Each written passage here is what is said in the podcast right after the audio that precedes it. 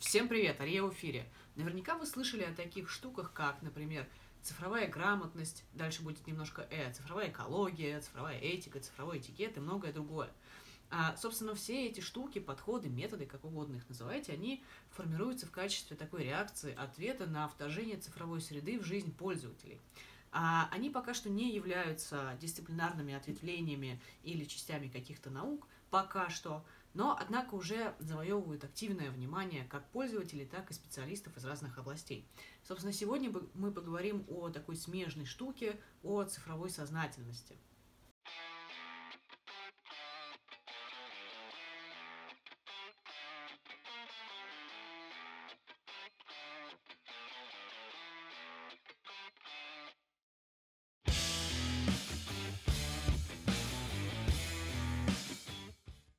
прежде чем мы начнем говорить о цифровой сознательности, я хотела бы извиниться за то, что а, пропустила влог в предыдущую пятницу. Все дело в том, что я сдавала экзамен в ГАИ, а, и да, меня можно получить, поздравить с получением прав.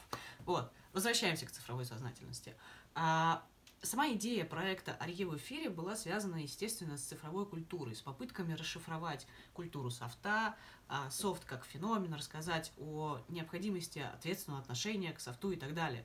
То есть, да, подразумевалась некоторая такая экспертная расшифровка а, того, что происходит, и того, что касается м, практически каждого а, человека, у которого есть телефон, компьютер или еще что-то подобное. Однако мне казалось, что у самого проекта чтобы его не ограничивать, должна быть какая-то ключевая идея, которую он себе несет. Какая-то идея, которой пользователь может воспользоваться ну, уже практически сразу. Да? Он может быть не знаком с какими-то теоретическими подходами к культуре, к софту, к цифровой среде и так далее, а, но он может представить или начать а, взаимодействовать или соотноситься с этой новой цифровой средой а, по-новому. И такой идеей, как бы ключевой для проекта, условно идеологической идеей, стала цифровая сознательность. То есть, с одной стороны, да, я должна признать, что идея проекта «Ария в эфире» цифровой а, сознательности в целом связана с тем, что, с тем подходом или образом мышления, который называется mindfulness или осознанность. И да, в нем есть определенная эдакая такая буддистская нотка, и скажу вам по секрету, она мне, конечно, нравится. А, и, конечно, феномен mindfulness а, обрел огромную популярность в последние десятилетия. Об этом написано куча книг, куча статей, в том числе на русском языке. А, существует куча приложений по этому поводу, я обязательно оставлю ссылки внизу, сможете их посмотреть, изучить, а, но мы не будем сейчас на этом подробно останавливаться. В некотором смысле идея проекта заключалась в том, чтобы, с одной стороны, при помощи цифровых инструментов и артефактов, с другой стороны, контролируя их и внимательно к ним относясь, выработать как раз эту самую mindfulness, то есть присутствие здесь и сейчас, умение себя отслеживать, фиксировать, та самая сиюминутность. Вторых, должна сказать, что я совсем не призываю вас тут же кидаться, значит, э, медитировать, заниматься йогой и отказываться от онлайн-общения. Нет, для идеи цифровой сознательности действительно а, важна штука присутствия здесь и сейчас, да, какой-то осознанности, в том числе и потому, что стрессов в обычной жизни нам более чем достаточно. Соседи затопили, начальник хочет отчет какой-то и так далее. И при этом, если мы будем пользоваться цифровой средой, которая у нас практически всегда в кармане, неграмотно, то есть она будет пиликать, она будет нас отвлекать, она будет превращаться скорее в террориста, нежели чем в то, что облегчает нашу жизнь, будет не очень камильфо. Собственно, это очередное, ну, как бы основание идеи цифровой сознательности. И в-третьих, наконец, переходя к цифровой стороне вопроса, должна сказать, что мы не можем игнорировать цифру. Даже если мы попытаемся устроить себе какой-то цифровой детокс, как вот сейчас популярно делать, что там у меня детоксикация, я уезжаю на две недели куда-нибудь. У нас это не получится с вероятностью 100%. По той простой причине, что даже если мы uh, не будем выходить в uh, интернет, не будем пользоваться социальными сетями, цифра все равно останется с нами. Мы возьмем с собой телефон, чтобы хотя бы фотографировать в отпуске закат или море, или лес, что угодно. Поэтому мы не можем сбежать от цифры. И вместо того, чтобы ограничивать себя в ее использовании, вместо того, чтобы избегать ее или как-то отрезать пути доступа к ней, я предлагаю взамен внимательное и сознательное отношение, если угодно ответственное отношение к цифре, к софту. Ну, и, собственно, я предлагаю цифровую сознательность. На мой взгляд, поскольку мы сейчас изобретаем некоторый абстрактный конструкт, идея цифровой сознательности подразумевает или включает три элемента или три ключевых параметра. Во-первых, это осознанное, сознательное потребление. Все дело в том, что наше использование или наше бытование в цифровой среде начинается в тот момент, когда мы скачиваем то или иное приложение. А, и действительно, нельзя отрицать тот факт, что приложение а, и практика его использования действительно очень сильно сказывается на нашей повседневности. Оно может либо облегчать ее, либо усложнять.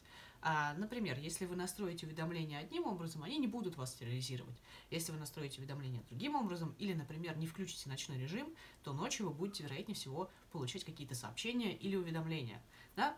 Вот она небольшая разница. Собственно, поэтому нужно внимательно относиться, во-первых, к тому, что вы скачиваете, во-вторых, проблематизировать то, зачем вы скачиваете, то есть понимать, какую конкретную задачу должно выполнять то или иное приложение. Скажем, если вы хотите выработать какую-то привычку, а, то цифровая среда вам может в этом помочь, и вы можете воспользоваться каким-нибудь хорошим трекером привычек. Это так.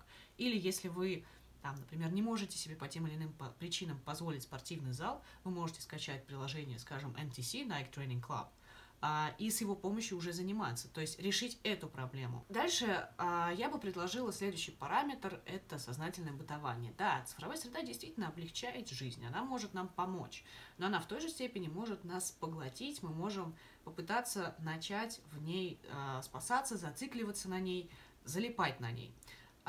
Действительно, мы можем, например, скачать трекер привычек и с их помощью что-то выработать хорошее. А, с другой стороны, если мы не скачаем какой-нибудь трекер сна, а, ну ничего критичного не произойдет. Ровно так же не произойдет ничего критичного, если вдруг мы пропустим пару писем а, в Facebook мессенджере. Поэтому, на мой взгляд, важно понимать, что в цифровой среде не то чтобы можно, но важно бытовать функционально, важно подходить к ней не столько как пространству спасения, и это важно рефлексировать и проблематизировать, но как пространству функциональному. Это, с одной стороны, поможет вам понять, каковы ваши собственные потребности в цифровой среде, насколько вы действительно в ней нуждаетесь, и, с другой стороны, не игнорируя ее потенциал, помочь самому себе или самой себе осознать этот потенциал и как-то по-новому его применять. Собственно, повторюсь, да, это нечто вроде сознательного бытования в цифре. То есть мы принципиально не ограничиваем себя в ней, но мы пытаемся проблематизировать собственную потребность в ней и потому пользоваться ее благами иначе. Ну и, наконец, а, я бы выделила такую штуку, как сознательное производство. А, признаемся, невозможно игнорировать а, тот факт, что цифровая грамотность действительно существует, ровно как и цифровая этика, и цифровой этикет. А, и, собственно, идея сознательного производства касается всего того, что вы творите онлайн. Ну и лично я, конечно. Весь тот контент, который мы производим. Картинки, тексты, видео, комментарии в Фейсбуке и так далее. А, так вот, мне кажется, бытование в цифровой среде требует определенной сознательности производства контента. Вот вам простой пример. Наверняка вы знакомы с тем, что ваша мама или бабушка, например, пишет сообщение, э, расставляя пробелы между знаками препинания, или пишут капсом, или, например, иногда порываются запостить вашу фотографию в социальных сетях у себя или у вас на стене с вами, э, например, в двухлетнем возрасте на горшке. Для них это важно, но они не понимают, насколько важна цифровая среда как пространство саморепрезентации, и, может быть, это не всегда бывает приятно. Опять же, если вы не согласны с этой идеей. А, поэтому, мне кажется, необходимо сознательно подходить к тому контенту, который вы потребляете, к тому контенту, который вы производите. То же самое, кстати, касается некоторых правил коммуникации в сети, да, а, того же троллинга, того же speech и так далее. А, так вот, в идею цифровой осознанности входит и этот параметр, связанный с тем, что мы выплескиваем в цифровую среду. Иначе говоря, сознательное производство контента или сознательное производство вообще связано с внимательным отношением, что вы говорите в онлайн-пространстве, в цифровой среде, как в публичном пространстве, как вы это говорите, и действительно ли вы несете ответственность. С другой стороны, все то, что я сейчас назвала, так или иначе маркирует то, что мы пока что игнорируем цифровую среду как, во-первых, публичное пространство, во-вторых, как пространство, которым можно функционально пользоваться, а не только развлекаться и срать в комментах, например. И потому мы можем испытывать от него какой-то стресс, и потому нужно переосмыслить его, нужно переосмыслить свои собственные возможности и потребности в рамках этого пространства и относиться к нему сознательно. Собственно, такова идея цифровой сознательности, которая стоит за проектом Марии в эфире в целом. А, и это было для меня важно, проговорить это сейчас в рамках влога и не только систематизировать это в своей голове, но и поделиться с вами. А, еще и по той простой причине, что изо всех утюгов, изо всех телевизоров на нас орут, что есть цифровая грамотность, нужно осваивать цифровую среду с точки зрения навыков. Нужно научиться писать письма правильно, нужно научиться, там, не знаю, коммуницировать с людьми правильно. А, я же предлагаю не столько навыки, сколько некоторую точку отсчета восприятия этой цифровой среды. Вы никому не обязаны ее осваивать. Вы обязаны себе а, настроить ее таким образом и настроить как бы свое восприятие ее таким образом, чтобы она не причиняла вам стресс.